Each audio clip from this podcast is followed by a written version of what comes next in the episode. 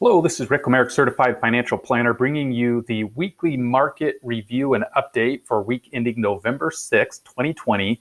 Last week, the S&P 500 index had its best performance since early April, returning 7.3% as it rallied back from the previous week's lows and worst performance since late March. There was no change to the policy announcement from the Federal Open Market Committee meeting, but policymakers remain consistent in their message of continued monetary support of the economy.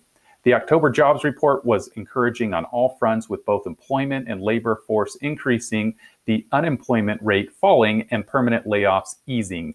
As far as the market indexes go, like I said previously, huge upswing, whether it be large, small, or international. I'll go ahead and give the year to date review on that right now. Dow Jones down 0.76% year to date, so almost back to break even on that. S&P 500 up 7.94. Small US down 1.48 and international is down 5.86. The 10-year treasury is at 0.82.